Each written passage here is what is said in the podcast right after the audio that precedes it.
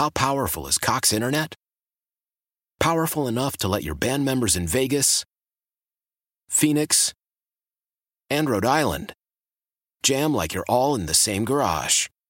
Get Cox Internet powered by fiber with America's fastest download speeds. It's internet built for tomorrow, today. Cox, always building better. Cox Internet is connected to the premises via coaxial connection. Speeds vary and are not guaranteed. Cox terms and other restrictions may apply. Analysis by Ookla Speed Test Intelligence Data. Fixed median download speeds. USQ3 2023. Celebrate and save at Ashley's anniversary sale with hot buys, your choice of colors starting at just $3.99. Ashley Sleep mattresses starting at $2.50. Plus, receive a free adjustable base with select mattress purchases and shop top mattress brands like Stearns and Foster, Tempur-Pedic, Purple, and Beautyrest Black with 60-month special financing only at Ashley. Subject to credit approval. No minimum purchase required. Minimum monthly payment, down payment, tax, and delivery may be required. See store for details. Now, at your service. Welcome to the St. Louis Composting Garden Hotline with Mike Miller on the voice of St. Louis KMOX. Yes, folks, thanks for stopping by. We'll be taking a good gardening stroll shortly, but right now, if you have questions, concerns, or comments about your landscape or house plants or anything that's green, well, not everything is going to be green. That's a plant material. 314 436 7900 or 1 800 925 1120. Maria, it's Yes, good to see you. It's good to see you. How you been? Very good. Oh, And, good. Man, you got a fancy headset there. oh yes, this is my. Rainbow. It's sparkle plenty. yes. it's canoe. Not a thing. It's good to see you. Yeah. I listen to you at home all the time. Yeah, sure. I do. Oh, yeah. I do, and uh, no, it's true. And I'm like, hi, Mike, but you, you never say hi to me. You don't hear me through the radio. Well, hi, Maria. The see, I Just said it see, now we got to say Right. hi to each other. Well, it's good to see you. it's good to see you. It is Saturday morning, folks, and we can get together and have a roundtable discussion about what's impacting all your plant material, whether it's in your backyard, side, front, or inside your house. And uh, oh, all those decisions you have to make, and what's going to happen here and there, and everything, and what you should be doing at this time of year, what you shouldn't be doing.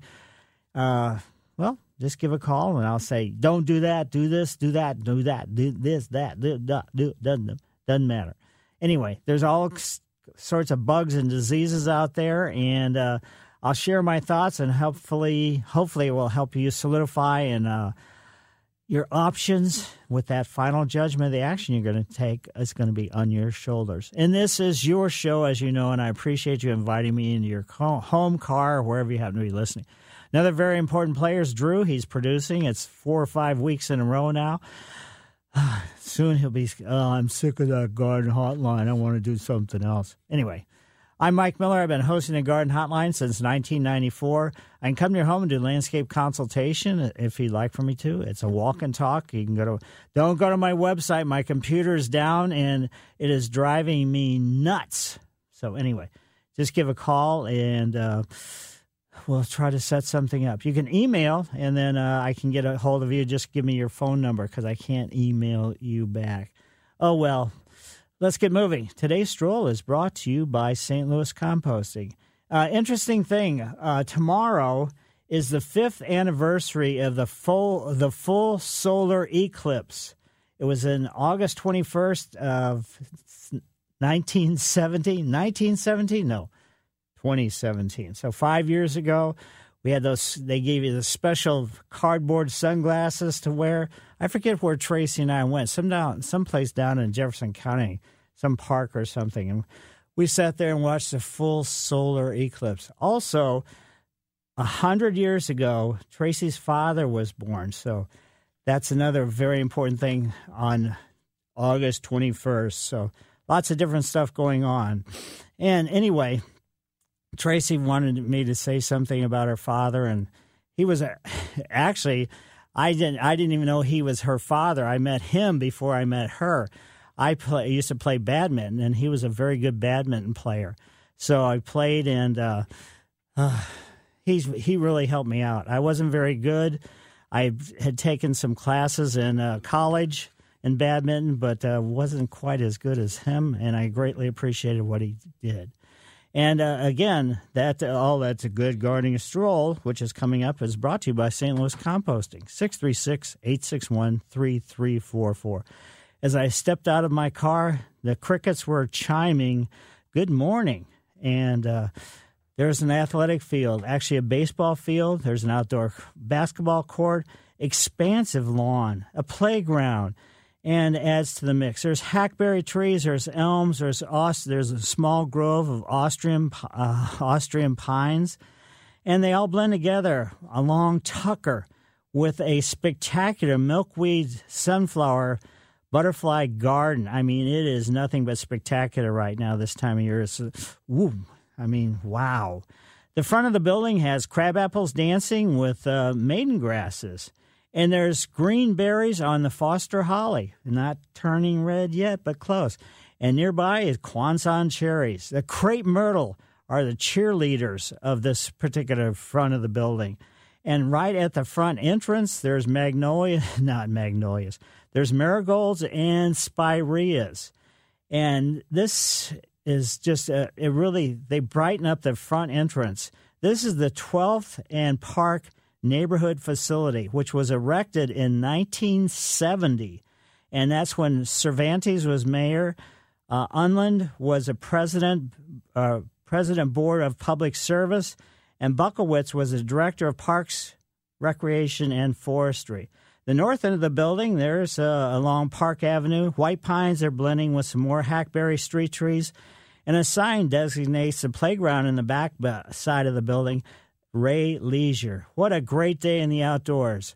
If you do have any questions or concerns, give us a call 314 436 7900 or 1 800 925 1120. Let's just go ahead and get Bill's in before we take a break. Bill, how are you today? Good morning. How are you today, Mike? Very Certainly good. glad that you uh, get to host our show today. I have two questions for you.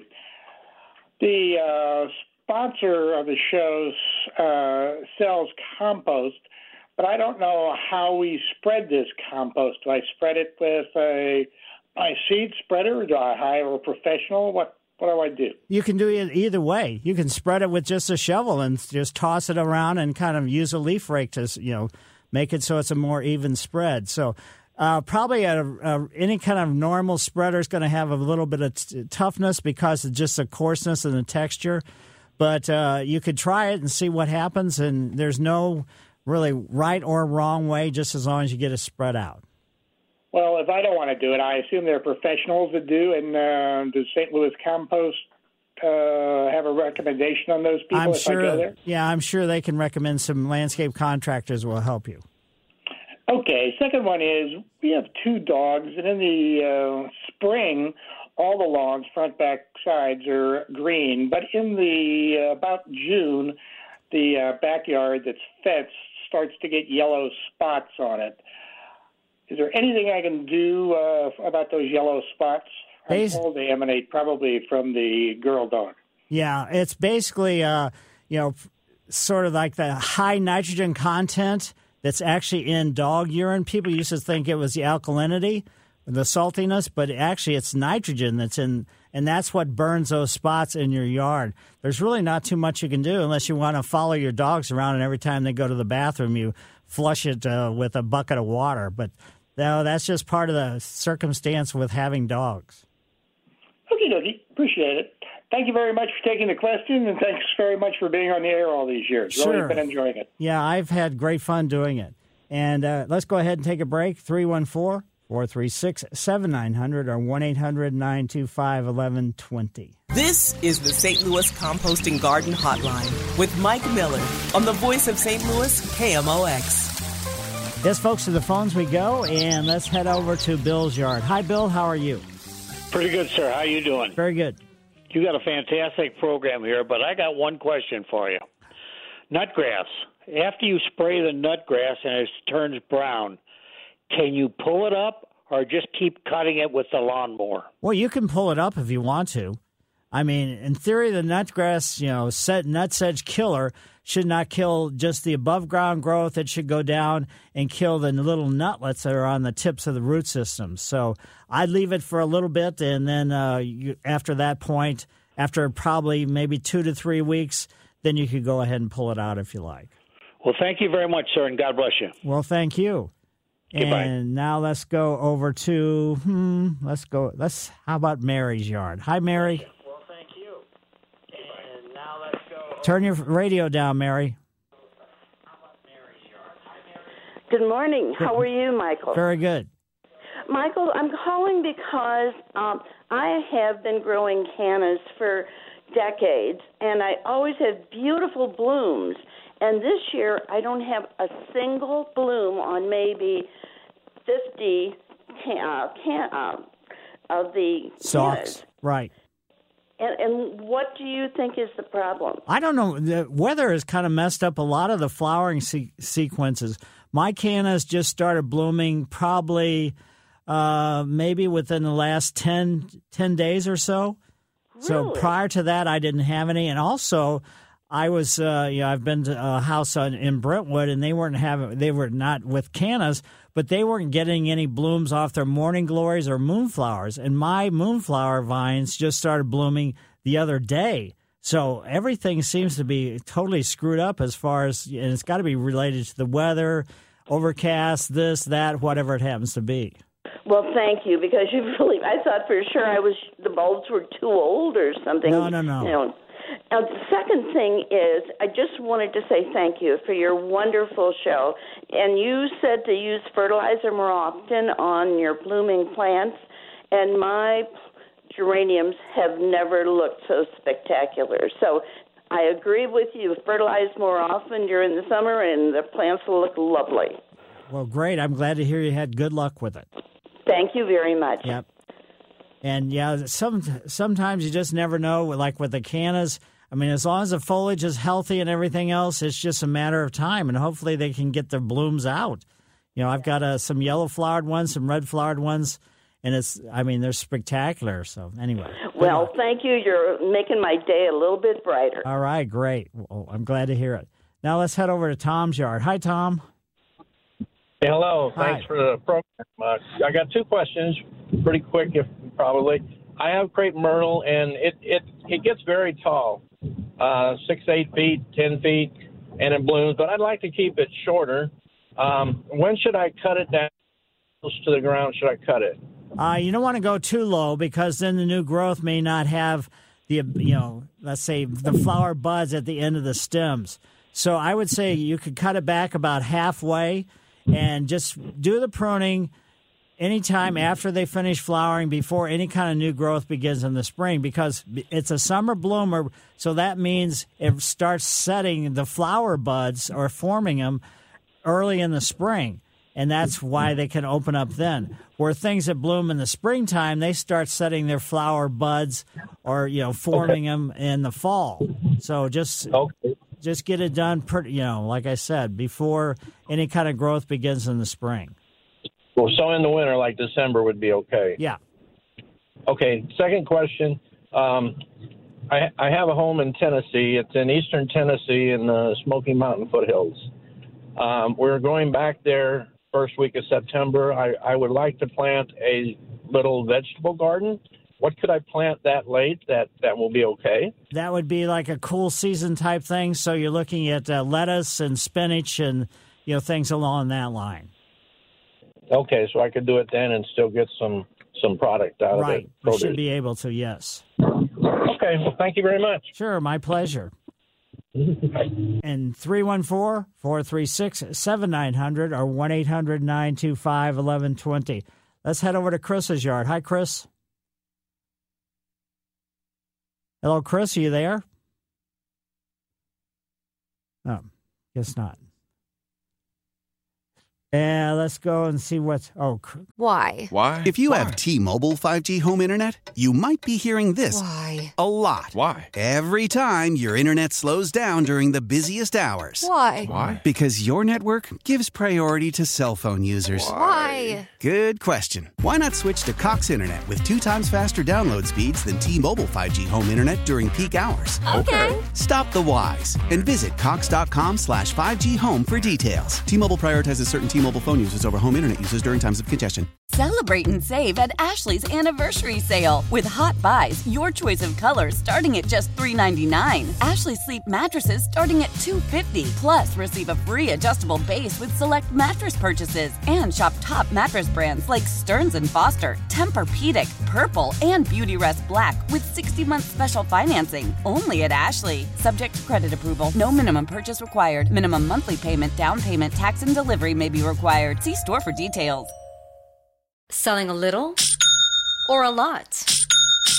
Shopify helps you do your thing, however you cha-ching. Shopify is the global commerce platform that helps you sell at every stage of your business. From the launch your online shop stage, to the first real life store stage, all the way to the did we just hit a million orders stage. Shopify is here to help you grow. Whether you're selling scented soap or offering outdoor outfits, Shopify helps you sell everywhere. From their all in one e commerce platform to their in person POS system, wherever and whatever you're selling, Shopify's got you covered. Shopify helps you turn browsers into buyers with the internet's best converting checkout, 15% better on average compared to other leading commerce platforms. And sell more with less effort thanks to Shopify Magic, your AI powered all star. Shopify powers 10% of all e commerce in the US. And Shopify is the global force behind Allbirds, Rothy's, and Brooklinen, and millions of other entrepreneurs of every size across 175 countries. Plus, Shopify's award winning 24 7 help is there to support your success every step of the way. Because businesses that grow, grow with Shopify. Sign up for a $1 per month trial period at shopify.com slash odyssey podcast, all lowercase. Go to shopify.com slash odyssey podcast now to grow your business, no matter what stage you're in. Shopify.com slash odyssey podcast.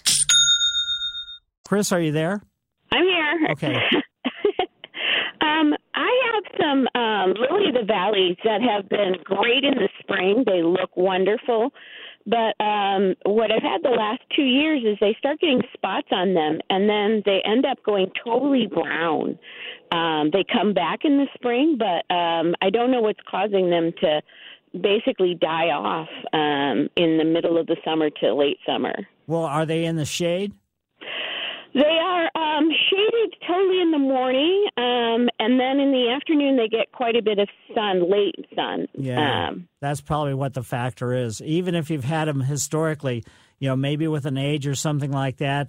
This uh, the problem with the sun is, you know, they're they're basically getting sunburnt, is what it is. okay. And there's not too much you can do other than give them an additional shade. Maybe put some umbrellas over them. No, you. Don't okay. All right. Yeah, they're beautiful in the spring and they Right. flower wonderful, but by late summer they're just dead. yeah, they don't look. Uh, they're not. Uh, let's say multiple multiple month month aesthetically nice. That's for sure. Springtime is good. Usually, when they start turning, you know, discoloring, you could actually cut them down so you don't have to see them anymore. So Okay. All right. Well, thank you much. I appreciate it. Sure, my pleasure. And now let's head over to Denise's yard. Hi, Denise. Hello, Hi, hi, Denise. uh, I'm- I'm Dennis. Oh, Dennis. Oh, sorry. I have a problem. Uh, I've had two years of tomatoes that uh, I have in flower pots and I have them in a greenhouse, and the height is great. I get good height on them, but I don't get the tomatoes. I don't understand what I'm doing wrong.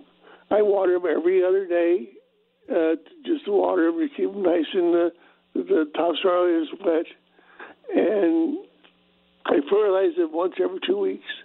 I don't know what I'm doing wrong. This is the second year I haven't had any tomatoes. Yes. Are you using the same variety as historically you've already grown, always grown? Yes. I would probably just try switching varieties and see what if that will help you. But there's a lot of people have had trouble with tomatoes these last, especially this year. And it's you know with the sun, with the light, with you know the storms, with this, with that. So even though they're his, historically doing exactly as they should or have done in the past, water wise, fertilizing wise, and you're using tomato food, correct? Yes, right. Yeah, so you're doing everything you can. So it's just uh, you know a matter of this Mother Nature, just like I was talking about with the the morning glories and moonflowers and cannas and things like that. And why you're not getting any fruit set? Are you getting flowers on them? Uh, no, No, no flowers. I would switch varieties just uh, you know next year. no. I I didn't plant it. A squirrel or somebody must have got it. Got it planted next to my greenhouse. That guy is growing really big, and I have to, you know, uh, kind of uh, put a stake around it so it doesn't get, you know, too full. And I have little tiny tomatoes on that one. Should I kind of alter my uh, some in pots and some put them in the ground? Well, I mean, you, that might help some, but uh, generally, if the pot's big enough and the the actual plant is looks healthy, foliage wise, and everything else, that shouldn't be an adverse impact. Oh, okay. So just keep doing what I'm doing, right? And just hope for the best for next year, I guess. Yeah, and just maybe rather than buying the same variety, just get a you know maybe have one of the same variety and try another different variety and see what see what the production is. Go to different, go to different nurseries is what you're saying. Yeah, or I mean, just look at the tag. I don't know what variety you buy, but there are lots of different kinds of tomatoes. Okay. I usually get the early bird. Oh, yeah, they should have already been you know flowering. That's for sure. Right. Okay. I will keep doing it. Because I thought maybe it was because they were in the greenhouse. You know, I have a nice greenhouse and got to make sure no birds and squirrels get in there. So it sounds like you have everything going right, but uh, the unfortunate thing is you're not getting any production. Right. Okay. All right. Well, good luck with that. Maybe just like I said, try switching and see what happens. Okay. Thank you. Yep. My pleasure.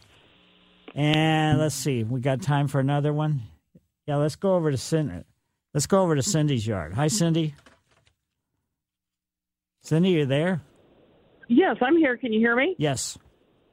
Yes, um, I'm going to be um, replacing a tree this fall, and I was kind of looking to add an autumn blaze maple, but then a friend of mine recommended a ginkgo tree, and I'm not that familiar with those, and I was wondering how they do in this area. Ginkgos do very well. Just make sure that you get a male ginkgo and not a female. The female will Okay. produce fruit that smells like horrible. So oh boy, it's- will it's they good. be labeled as such? They should be. And if they don't, if they're not, I would say don't get it. Okay, all right. And about how tall do those get? They get huge. Okay, perfect. That's And what I'm looking for. And they're Large really tree. they're they're relatively slow growing. They have nice fall color, kind of an interesting, unique shaped leaf, kind of a and has Mhm. kind of a waxy texture to it as well. Okay, all right. Well, real fun, and they're pretty uh, available in the area at the um, um, landscape and um, um, places. Most, yeah, most nurseries should have them. Okay, very good. Well, thank you for your help. Love your program. Well, great. Well, thank you. Yeah, I don't know if the big you. box stores are going to have them or not. So, Yeah, no, I probably need to go to a nursery. right, exactly. Well, thanks, Cindy. But now, does the silver maple, does that, or the autumn uh, autumn uh, uh, glory, or whatever it was I mentioned, does that get taller than the ginkgo? No, not necessarily, but it's going to get there a lot faster. Okay, it's a little bit faster growing. Right. Okay, well, very good. Thank you so much. Appreciate it. Sure, my pleasure. And here's uh, kind of addressing the tomato, f- you know, fruit set problem. High temperatures, especially accompanied by lower humidities, hinder tomato fruit set, and that's you know, what it does is sort of like keep the pollen from forming, so the fertilization doesn't happen. So temperatures above 90 during the day and 70 at night can cause poor flowering and reduce you know fruit set as a result of that. Extreme cases, none of the flowers will pollinate, and you're going to end up with a blind, fruitless you know cl- you know cluster. So research indicates that nighttime temperatures is more crucial than the daytime temperatures. So when the nighttime temperatures are above 70 degrees, that's when it's going to start really screwing up tomato set. So just realize that's important. It's important to note that temperature cannot always be blamed for f- poor fruit set. Uh, just understand this variety wise, even if you're doing everything just correct, uh, just you know that's what the whole you know scenario is. So again, the gentleman with the tomato problem, it was strictly related to our crazy temperatures this year.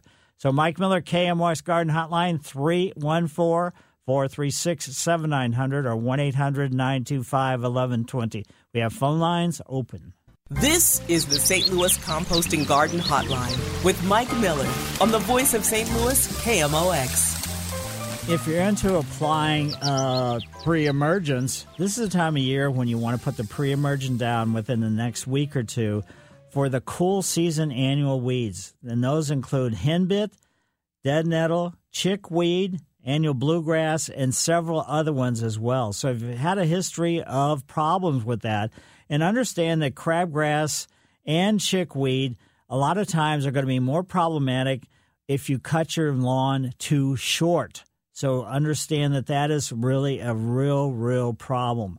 So if you want to use a pre-emergent for c- controlling cool season weeds, now they've the seeds have been laying there for a long, long time. So in other words, the plants die off when the weather starts getting hot, but during that time they've been growing, they have been producing seeds that just kind of lay there until the weather is just right, and then they start growing again. So just understand uh, that's a whole story behind pre-emergence.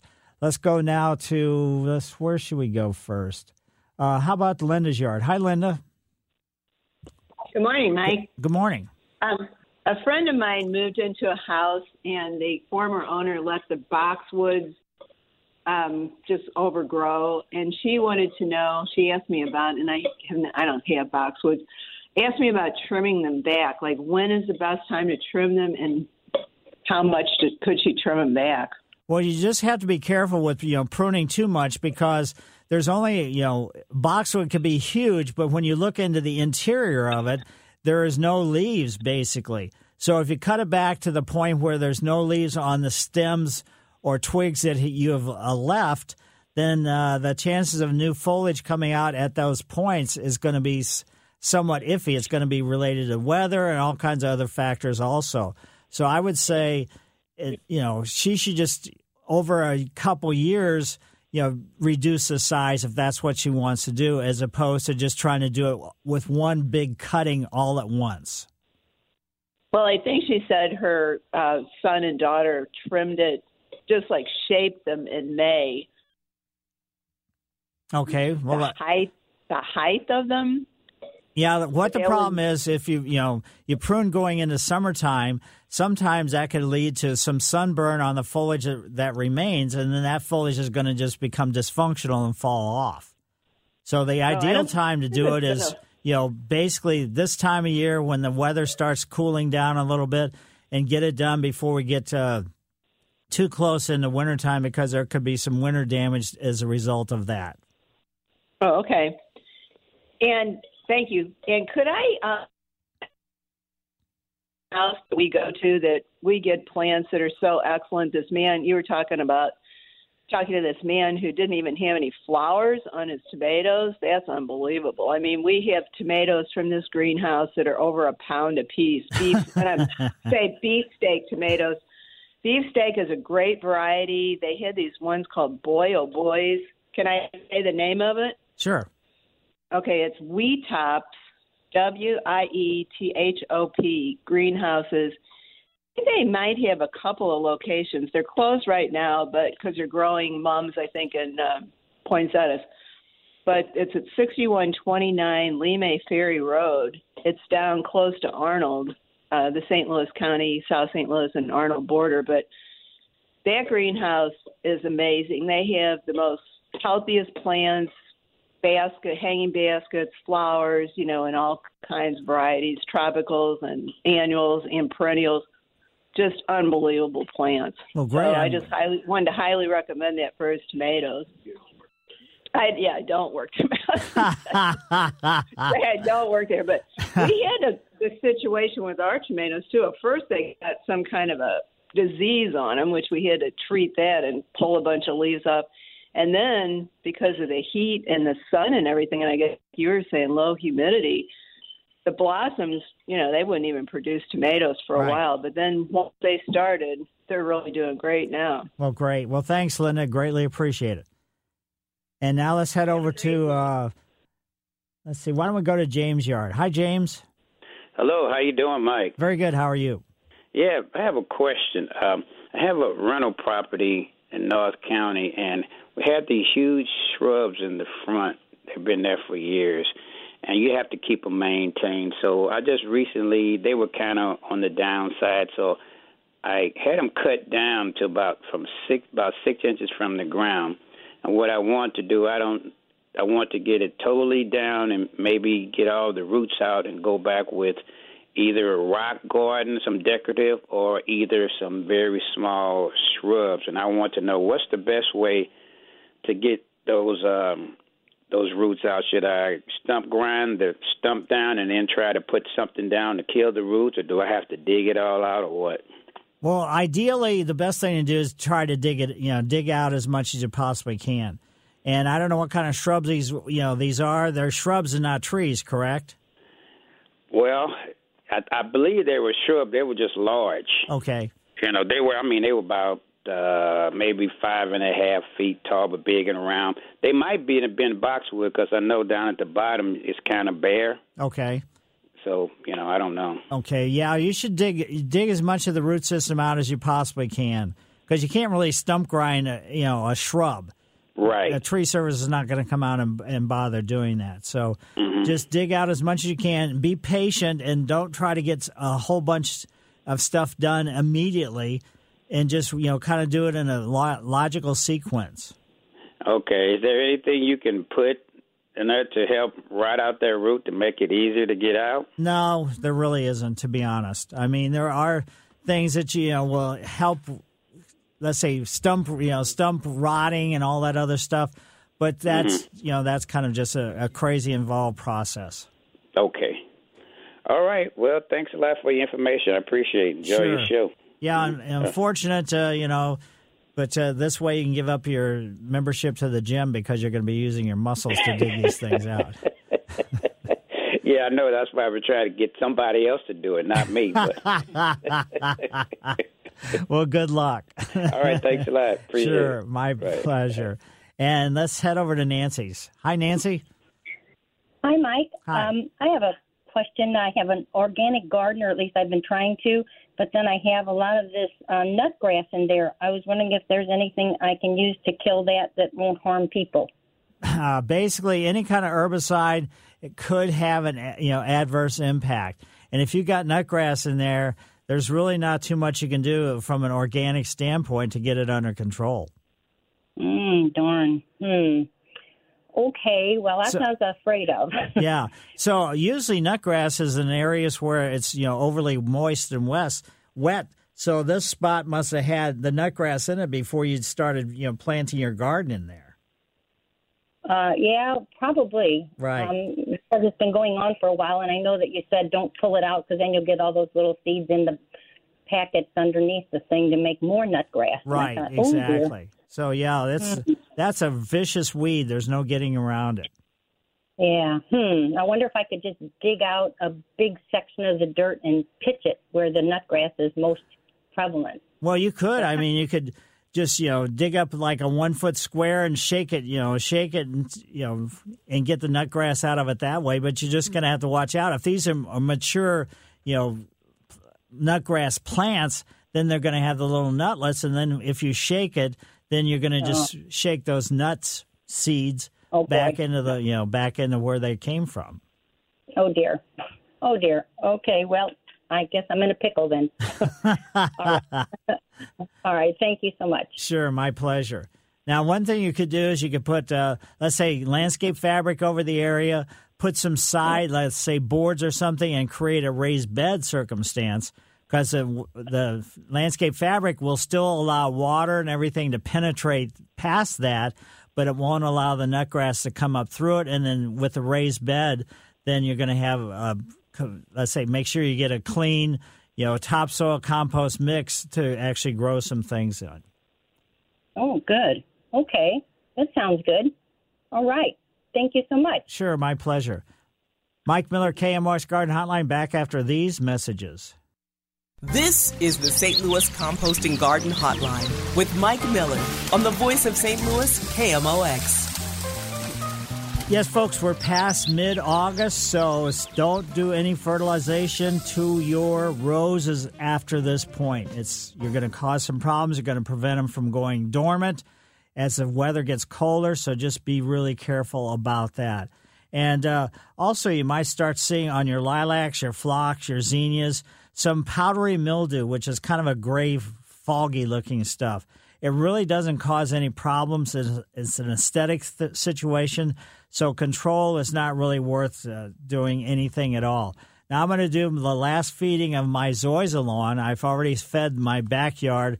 I'm going to be feeding my front yard. I use a liquid feed, and uh, that's I'm going to be doing that either today or you know in the near future to get that taken care of. So that's going to be the final feeding on the zoysia too. So you want to make sure that you get certain things. You stop fertilizing or you start you know do the final fertilization. And then with your cool season lawns, your fescues and bluegrasses and things like that, you're going to be uh, starting the whole you know situation with uh, maybe core aeration, seeding, composting, fertilization, and everything else. So let's head over to Doug's yard. Hi, Doug. Yeah, Mike. Uh, I just cut down a burning bush that died in a month's time. I have a huge area that I want to cover, and I'm thinking of doing it with a low uh, evergreen type bush. What would you recommend for that? How low is low? Oh, foot, foot and a half. Uh, probably. I mean, there's several varieties of junipers, like blue rug and things like that. They're going to stay, you know, that low. That take no pruning at all, and they, I mean, they are going to spread out. So just realize that that's going to be the situation. So look at yeah. Uh, as far as size on the ground, I mean, that's no problem. You can always cut them back. Sure. Yeah. And the other thing, uh, you you you tell people to put down the uh, fabric and cover it with mulch. I've done that for years, and when you do that, you keep doing that. As the mulch deteriorates, you wind up having dirt, and I, all sorts of weeds and plants will grow in that dirt above the fabric. Right? Right. It certainly will. The fabric basically keeps anything from growing from underneath but it won't prevent anything from weed seed wise or whatever from coming in and growing down from the top into the landscape fabric.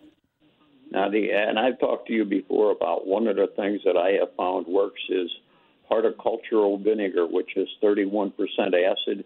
If you spray that on a plant in the morning, that plant will be dead in the afternoon. Right. Yeah. So, okay, I thank you. Okay, great. Well, thanks, Doug. And let's head over to Bill's yard. Hi, Bill. Hello, Bill. Mike. Yeah, Mike. Uh, I've got a, a, fescue lawn that uh, it, it's a full sun lawn, and it has some irregular uh, brown patches. That you know, as far as I can tell, it it, it could be that uh, brown patch uh, fungus. Right. And and uh, so I had scheduled aeration uh, the end of this uh, month, and uh, I'm now uh, thinking, uh, would it be better to aerate or dethatch it? And uh, the other thing is, should I change the how I fertilize? maybe less nitrogen, and maybe not water as much uh, and I'm sorry to ask so many questions, but then last, should I uh, rake up the uh, dead grass? Does that help? Um, and, and I did have a soil test two years ago, so I do know a little bit about the lawn.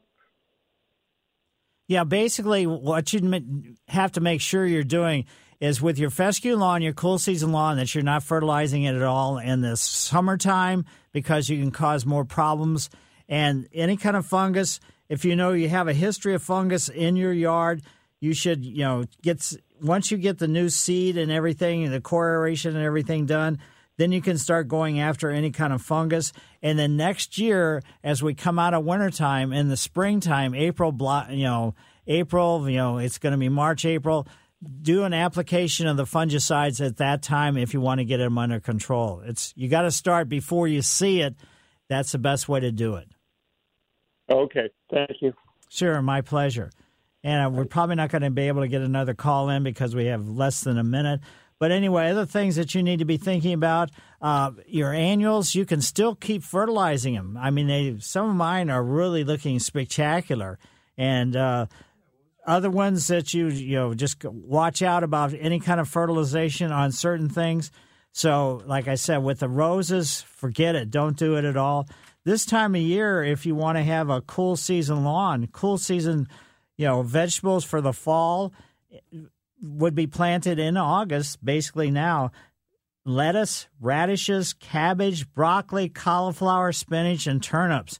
So the gentleman that was going to head to Tennessee and plant, those are some of the other things that he could plant as well. I said lettuce and, uh, you know, and you could still do some of the herbs too. So anyway, lots of stuff can be done this time of year. Mike Miller, KMOX Garden Hotline, back after the news. Now at your service. Welcome to the St. Louis Composting Garden Hotline with Mike Miller on the voice of St. Louis, KMOX.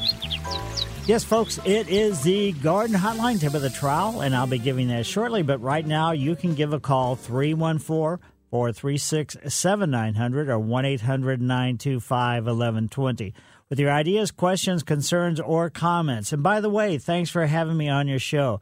We can discuss plant selection, caring for, ups and downs and all arounds of annuals. Can you still? There should be some pansies coming out, you know, at some of the garden centers real soon. So if you want to add a little bit of spice to your landscape or you know to your pots or whatever, you can certainly get some pansies uh, for the cool season. But some of the other annuals uh, are still looking really, really good. Your bulbs, your spring flowering bulbs, yes, you can order them, you can buy them and everything else, but don't plant them yet. It's too early to do the plant installation. Your edibles, I already talked about some of the vegetables and things you can grow for the in the fall, and uh, your ground covers, your house plants, your lawn, your perennials, your roses, trees, shrubs vines, water gardens, and all kinds of different stuff. I'll share my thoughts, but please remember my answers, comments, and opinions is not the only garden path to take towards success. And for you, realize that uh, across the big board and answering the phone as well is Drew. And uh, so when you call in, all he needs is your first name. During the week and weekends both, I do what I call a landscape, uh, a walk, a walk and talk. And what you can do is just call me and, uh, you know, or you can email and uh, leave me your phone number because I can't get back in touch with you with because my computer's messed up right now. But anyway, so if you'd like for me to come and do a walk and talk today after the show, I'm headed towards High Ridge. This past week, I was actually in Maryland Heights. So I was high in Maryland Heights, and now I'm going to be in High High Ridge. But anyway, the uh, the yard up in Maryland Heights was a kind of a unique situation. First of all, the lady who lived there, her last name was Woods, and this yard was the woods. I mean, there was a bunch of huge trees in her yard, and there was doing some limitations on certain things. But she had been really doing a great job for several years, and uh, so. But I told her, I said, success is going to be limited not by the shade factor because there's plenty of things that are shade tolerant, but uh, what the factor that limits is the tree root systems. And these trees were big enough that they, I told her it was probably like almost a hardwood floor underneath the soil. So that was, she had some limitations as a result of that. So anyway, I get to see some very unique yards, and I'm looking forward to heading out to uh, High Ridge right after the show today. And a tip of the trowel is a special recognition for individual group or situation that's made an impression on me it's brought to you by St. Louis Composting, 636 861 3344. You know Brian Kelly. He's been doing the news here for several years, and he loves birds, he loves plant material, and everything else. Well, Brian Kelly is no longer here uh, at uh, KMOX. So a tip of the trowel goes out to Brian for all the conversations that I had with him and all the stories that he shared related to hummingbirds and all the other birds and his transition of his landscape into a little bit more developed, and he's moved to a new home now, and he's got a whole new circumstance to head into. So, tip of the trowel goes out to Brian Kelly. Brian, I'll miss you, and uh, we certainly appreciate all your insight, weather not weather wise, but news wise, and just related to the outdoors. So, thanks again. I greatly appreciate it. Let's go ahead and get a couple calls in before we go to break. Let's go to Teresa? Teresa, how are Morning, you today? Mike. Hi. Is it okay to trim my knockout roses again? Yeah, there's no problem doing that. Okay, thank you so much, and thank you for your show. Yeah, but Stay just safe. oh yeah, yes, thank you. And also, just remember no more fertilizing on your roses, regardless if they're knockout roses or any other type. Let's go. okay. Thank you, sir. Yep. And now let's go over to Chris. Hi, Chris. How are you? Hey, Mike. Um, the gentleman that called earlier mentioned horticultural vinegar. Right.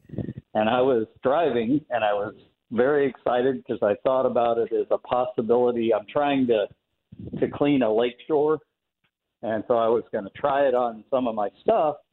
And I immediately called a big box store and uh, a nursery, and they both said we don't have it. So where do you get such a thing?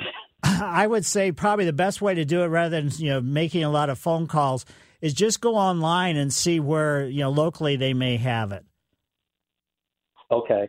Um, do you know is that like um, very safe for if I were to accidentally put that into the lake? Would it uh, be okay for the fish and uh, whatever's in there? Yeah, you're not going to spill that much in there that's going to make that much difference. But it's pretty, you know, organic. And uh, I mean, I guess if there was a fish right there and it, you know came right down on top of it, but uh, I don't think it should be a problem. Okay, super. Well, thank you so much for our show. Right. I greatly appreciate you and you having me on your show. Also, just remember with any product, doesn't matter if it's organic like this, so horticultural vinegar or anything else, read the label because there may be cautionary things related to that. That I, you know, I can't remember every label of every plant or every chemical or herbicide or whatever it happens to be. So there may be something that you can check online to see if you know this can be used on the edge of water and you know circumstances like that. So just stay, Right. you know, stay conscious of that. Thank you, Mike. Yeah, my Take care. pleasure. And now let's go over to Susie's. Hi, Susie. Hi, good morning. How are you? Good. Uh, I have brown spots on my lawn, which it's dead grass, okay? So I raked it all off and uh I did put down grass seed and I'm watering it. But now uh a thin blade green grass is spiking up and it's like oh it uh it only has like 3 spikes on it and I don't know what kind of grass that is. Well, f- right where it comes out of the ground, feel it and see if it feels triangular as far as the stem goes. You may have nutgrass there, and that's something completely different. Now, also, there's a you know this time of year, you could have the uh, you know the eruption of a weed, which is an annual bluegrass or just an annual grass that's you know that's troub you know that could be tr- problematic. So this you know even though it's a little bit premature, uh, the annual bluegrass can come up and be you know cause, cause you trouble trouble in those spots. Anything like that. Pardon me. It's it's it doesn't look like bluegrass. Okay. It it is bright green and um kind of yellow green and it's just spikes up straight up. I would say that sounds like nutsedge, but do you- Okay. you, have access to uh, the internet. yes. Just put nutgrass in and see if that's what you've got. Okay, now also I want to know I did I, I'm too late. I did fertilize my roses last week. So do I do extra water on them or what do I do? No, you made it. You, you just wanted to get a, you know, I mean, when they set a deadline like August 15th, I mean, there's a little bit of wavering as far as, well, you did it to two, you know, a few days early, a few days late. You just want to make sure that the majority of it, that you stop doing it just in general. You don't have to specifically stop by that date because Yeah. with our Okay. screwy weather, And do you know if this uh, horticultural vinegar, if I have this uh, morning glory vines that come up at the roots of my roses, and it's hard to get down there to pull them out, and they travel like crazy. yeah. Can I just take when they get a longer vine? Can I just pull that over to the side and put that vinegar on there, and will it go back to the root? Uh, it should be systemic. So, yeah, it should kill it all the way back. But what you have is something called bindweed, B I N D. that has small white flowers, but it's in the morning glory family. Yeah, and it is all over. Oh yeah, it's vicious. And I can't. I don't know. I keep, you know, pulling it up and trying to spray something on it.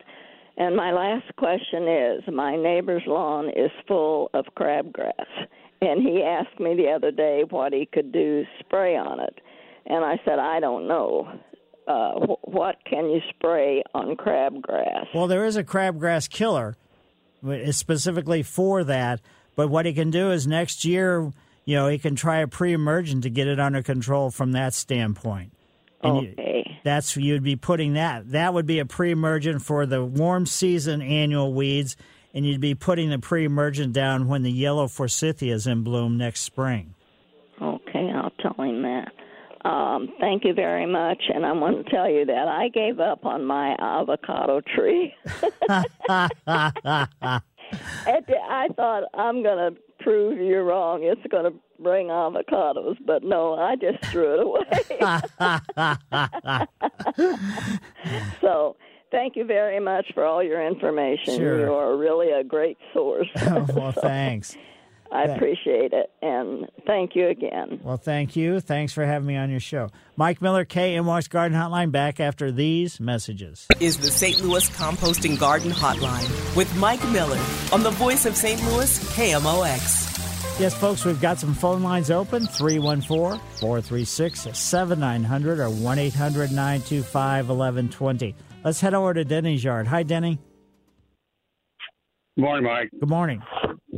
A uh, couple questions that you probably answered a couple hundred times before. But for azaleas and hydrangeas, three questions. What do we feed them? When do we feed them? And when do we trim them? Basically, with the azaleas, if you're going to, if you need to prune them, or hydrangeas, either one, best time to prune is right after they finish flowering. And the type of fertilizer you want to use, you want to use an acid-based fertilizer. So there, that's going to have some uh, the elements that those plants need. So they need, if especially if they're planted close to uh, a house foundation or a sidewalk or a concrete driveway or anything like that, because alkalinity can leach out from those particular surfaces, or you know, let's say I, they're not really necessarily surfaces if it's a foundation. So that's what you need to do. And uh, what was the third the qu- third question? And, and when do you feed them, Mike? Oh, you feed them basically with the uh, with the azaleas. You want to, as we're coming out of wintertime, sometime within probably late February, early March. That would be the first one. Then another month, and then another month with the final feeding, either late May or early June. Also, okay, and hydrangeas? It's pretty much the same thing. Depending upon now, there's lots of different hydrangeas. There's the ever blooming ones. There's ones that bloom in the spring. There's ones that bloom in the fall. So it's just going to be dependent upon what variety that you have. You want to fertilize uh, prior to, the, you know, while the buds are just kind of there and not open yet. That just gives it the strength because uh, flowering really weakens plants just kind of in general. Any plant. It doesn't harm them. It just weakens them, and that's why you want to have uh, the fertilizer there to keep them built up and strong. Super. So we so we use acid on both the azalea and the hydrangea. Right, correct? exactly. Okay. All right, Mike. Thanks very much. Have a great day. Sure, my pleasure. Yeah, and the acid-based fertilizer also goes for anything that's an evergreen too. Uh, whether it's a pine tree, whether it's a you know an azalea, whether it's an arborvitae, whether it's a holly, whether it's anything, boxwood, all that stuff. So thanks, Denny. And now let's go over to Mike Shard. Hi, Mike. Well, good morning, Mike. Uh, thank you for your show. Sure. Um, so I called a few months ago about transplanting blackberries. What would be the best time this fall? Uh, after the leaves come off, or before they? you can really do it you know as it, you know if if you're let's say you got the strength and the energy and everything else once we get probably past uh, labor day probably any time after that you can do it you don't have to w- wait for the foliage to fall off or anything And um, as far as getting the roots, I don't want to cut off the root system. Uh, should I go what six or ten inches below the the, the ground? yeah basically one spade deep should be adequate and just you know water them the night before. And this is with anything that you're transplanting. The night before, have the new location already set and ready to go, and get them into the ground as soon as you can. And then realize within the first couple weeks of uh, the transplanting, you may have to water depending upon our weather, which who knows what it's going to be. Uh, don't let them go through any kind of drought stress. So keep them watered. Yeah. And uh, so I've been eating blackberries also, and I've got a lot of ones that were not edible. Uh, are there seeds on those, and can I scatter those around uh, the ground too? To, will they grow? Well, they could, but it's it would be problematic. Let's put it that way to try to grow them from seed. I mean, uh, I mean the real, let's say, professional growers and things like that. They don't grow blackberries from seed. They grow them from divisions of existing plants. Huh. Interesting.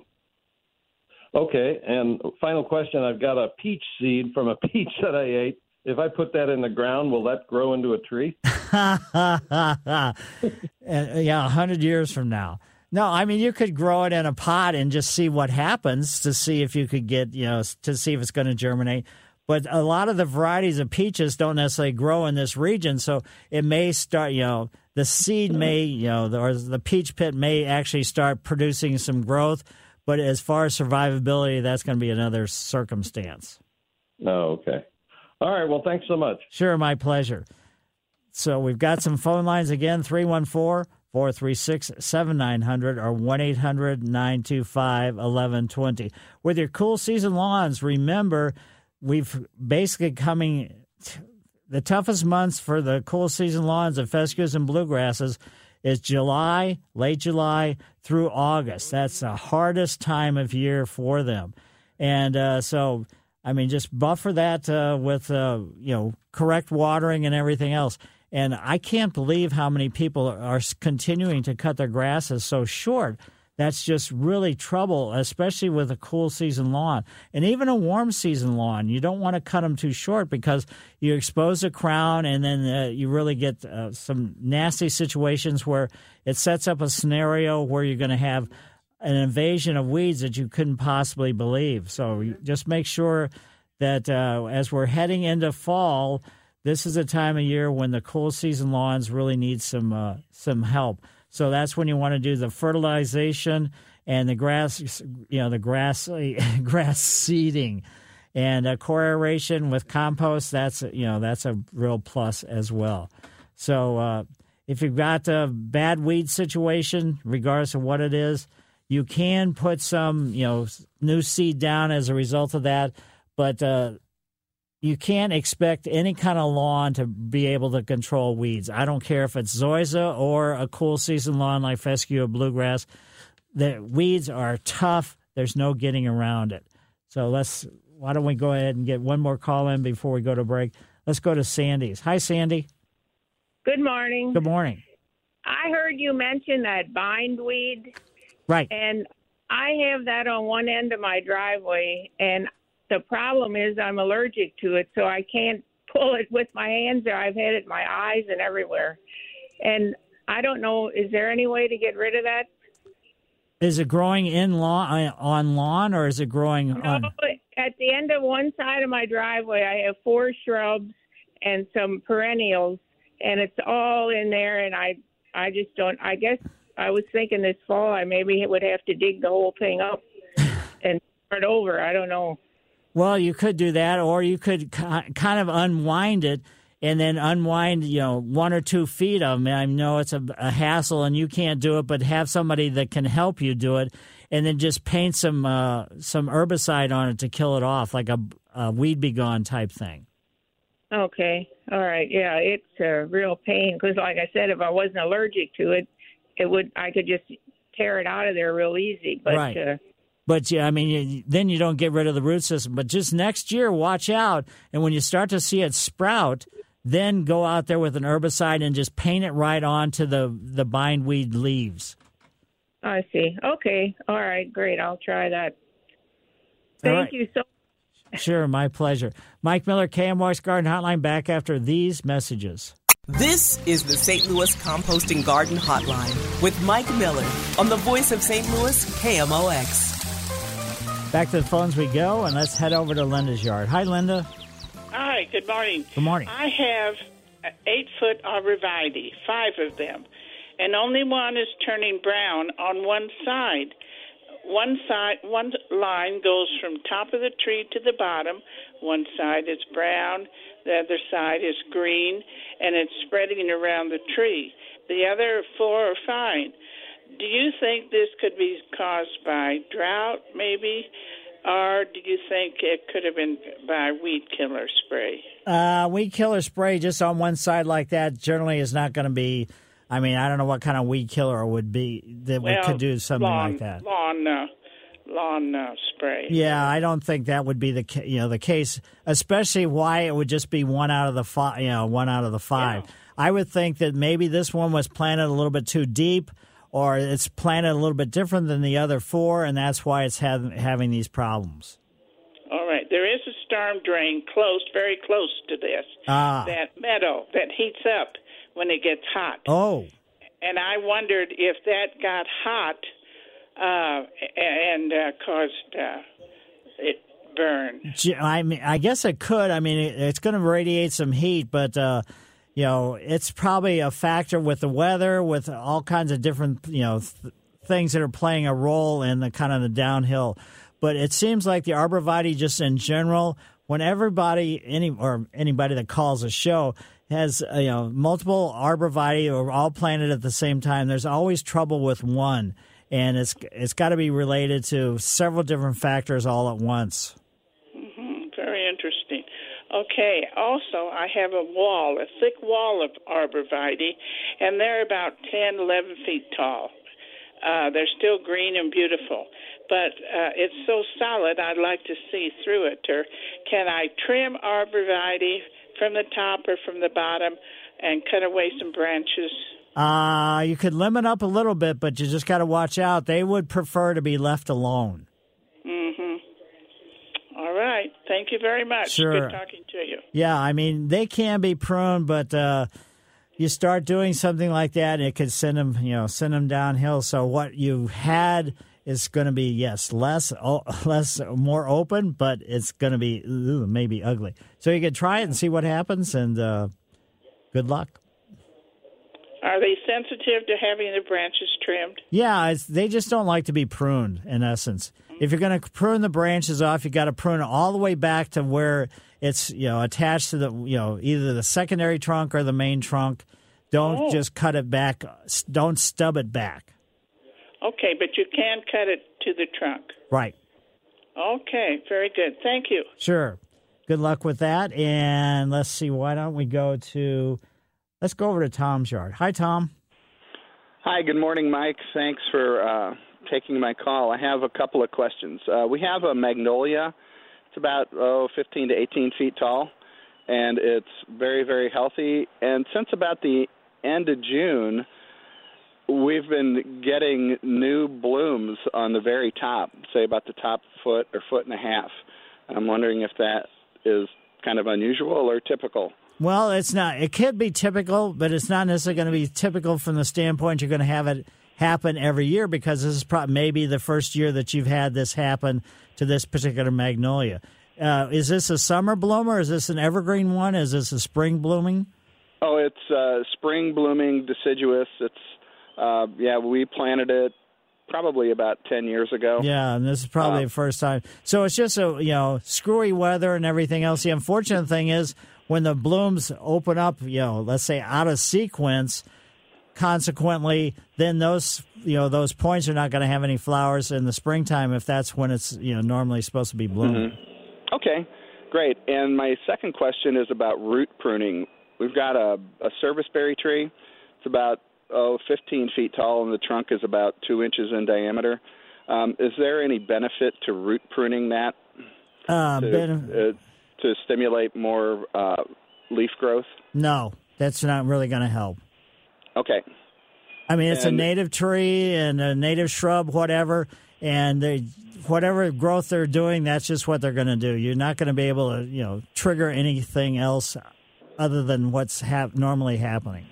Okay, great. Uh, can you talk about root pruning in general? What uh, what the benefits are and the the downsides? Yeah, the downside is once you start reducing the biomass of the tree roots, then it could any tree, any shrub, anything could have uh, a detrimental effect on the above ground growth because the below ground growth, the root system, that's where all the feeder roots are. That's where the nutrients come in. That's where the moisture comes in.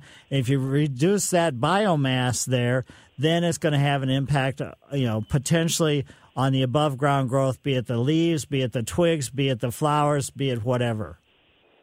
Great. Thanks, Mike. Appreciate it. Sure. Bye bye. See ya. And now let's go over to Diane's yard. Hi, Diane. Hi, Mike. Hi. I'm curious about uh, rehoming a plant. I have a, uh, it's a philodendron family. It's huge. Got great big giant green jagged leaves. I've had it since the 70s. I keep transplanting it, and now it's too big for my house. it's a tropical, right? And I have to bring it in.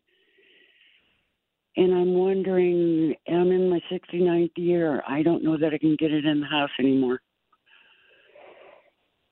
And what would you like to have happen?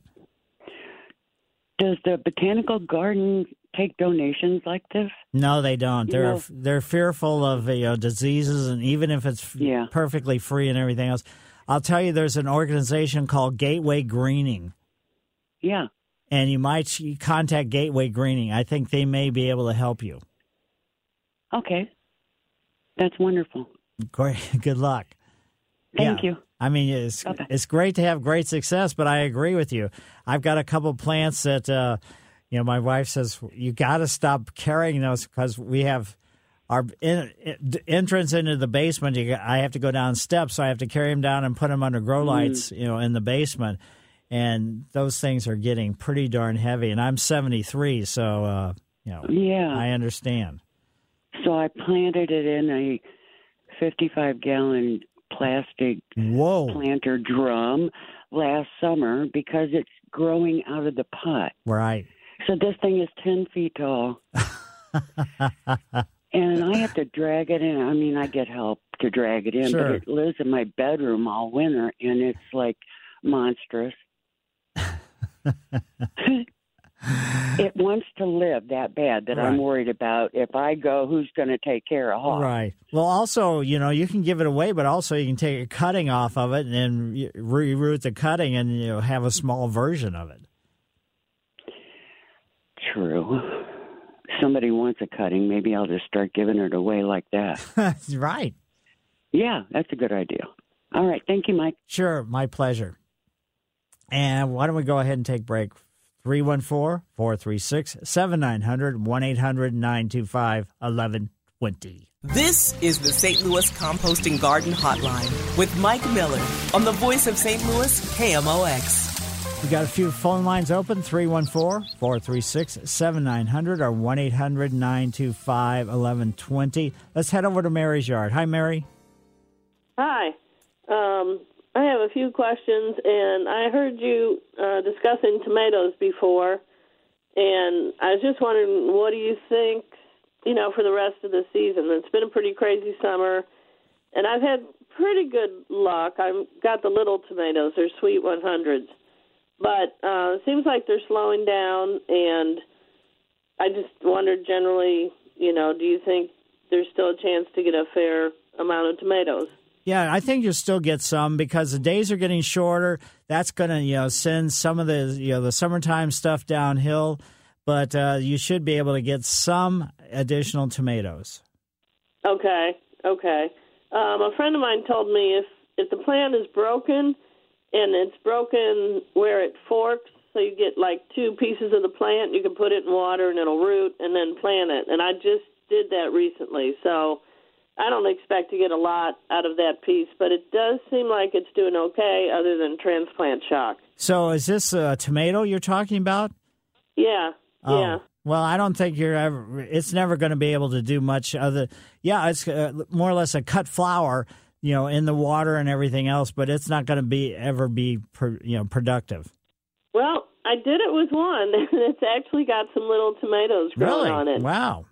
Yeah, not a lot, but some. And just because I'd never did it before, I decided to cut off the growing end, the top of it, and it's got like ten tomatoes on it, and the, the plant seems fairly strong. Oh, really? I Yeah. wouldn't think it would have adequate root system.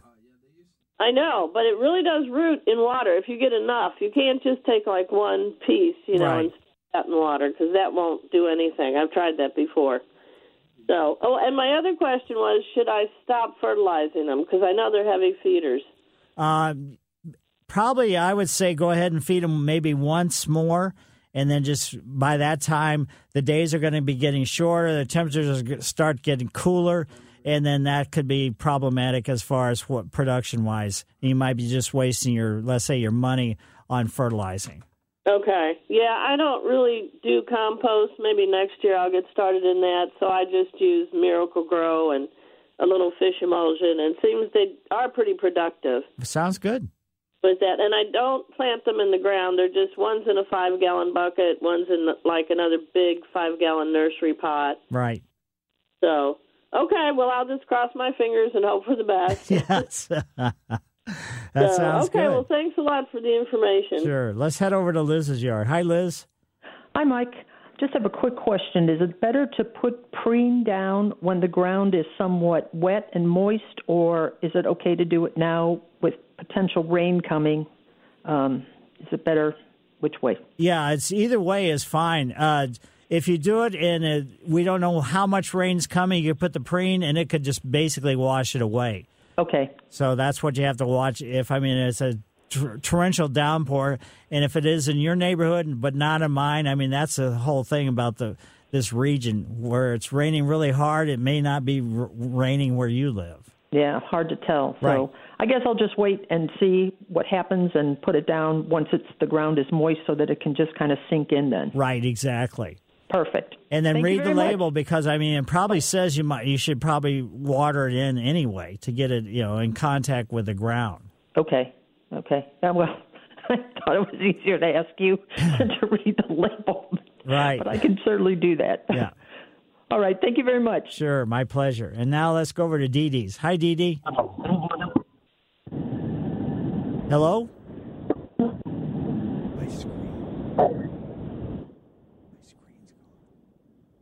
Dee Dee, are you there? Oh, I don't know. My sc- my screen went blank. Okay, let's go. Let's Sunny. Are you there? Ooh, trouble. No, no screen at all. So some of the things that you need to be concerned with, as far as if you have a deer problem. Oh. Is uh oh, hello, Sonny. Are you there?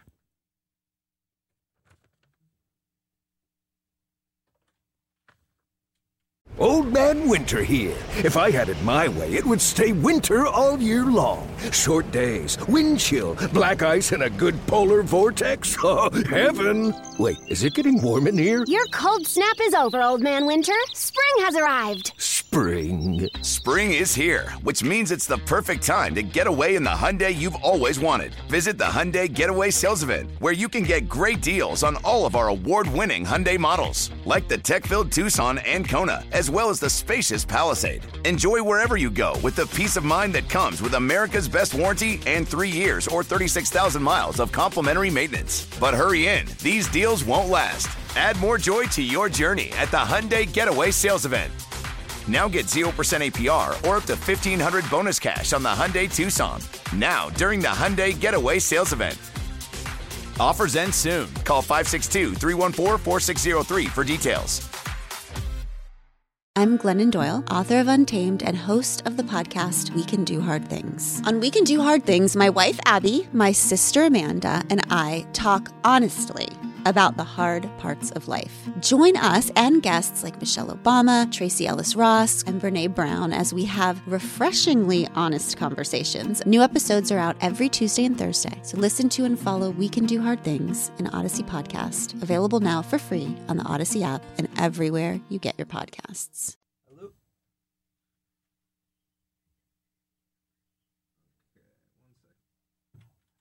I'm not hearing. Hello, Dee Dee? Oh, Yeah, go ahead. yeah. Um, I have a whiskey barrel that I want to a whiskey barrel planter that I want to fill up and possibly put a bush in the middle and some flowers around that. Sure. And I I just wondered, is there a more uh, economical way to fill it? Should I fill it halfway with cheap topsoil and then the potting soil on top of that, or what would you recommend? I wouldn't fill it with cheap pot- pots, topsoil. Okay. Maybe you could fill up with, uh, let's say, the bottom 25% with gravel or rock or something like that. Just make sure it's not limestone because the pH is going to be too alkaline. And then uh, just use, uh, you could use a potting mix or you could just use, you know, a, a, a planter type of potting soil like from uh, St. Louis Composting. Okay. All right. Thank you very much. Sure, my pleasure. And let's see, Elma, can you do it kind of quickly? Uh, yes, I have a rose bush that has gone crazy this year. It's taller than I am, at five six, or and uh, I was wondering, it's still blooming. Uh, I wonder when I can cut it back. Uh, I just let the blooms that you, that are on there. Just leave them alone. Do you know what type of rose this is? Is it a hybrid tea? Is it a climber, or what is you know what is it? Well, it, it was a small bush, but it went crazy this summer. yeah, if it's if it's that tall, that's you know it may be a you know a climbing rose. So if It, the, it never was. It never was that tall before. Okay. So I would say just wait until you know it finishes flowering and then go ahead and prune it and do the mulching for the wintertime. Well, okay.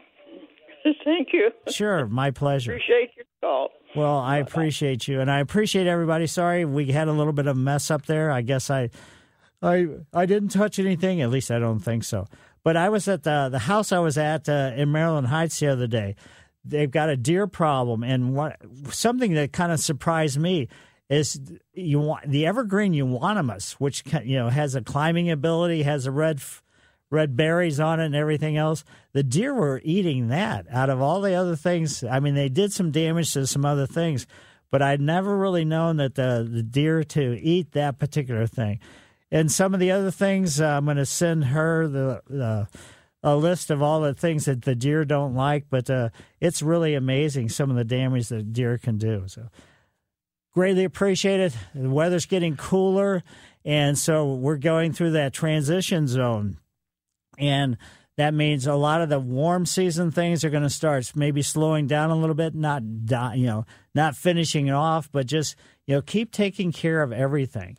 We we may have some rain today, but we're going to have another stretch where there's not going to be any more moisture, and that's you know bad news for the plant material. So, Mike Miller, K M West Garden Hotline, appreciate everybody having me on your show.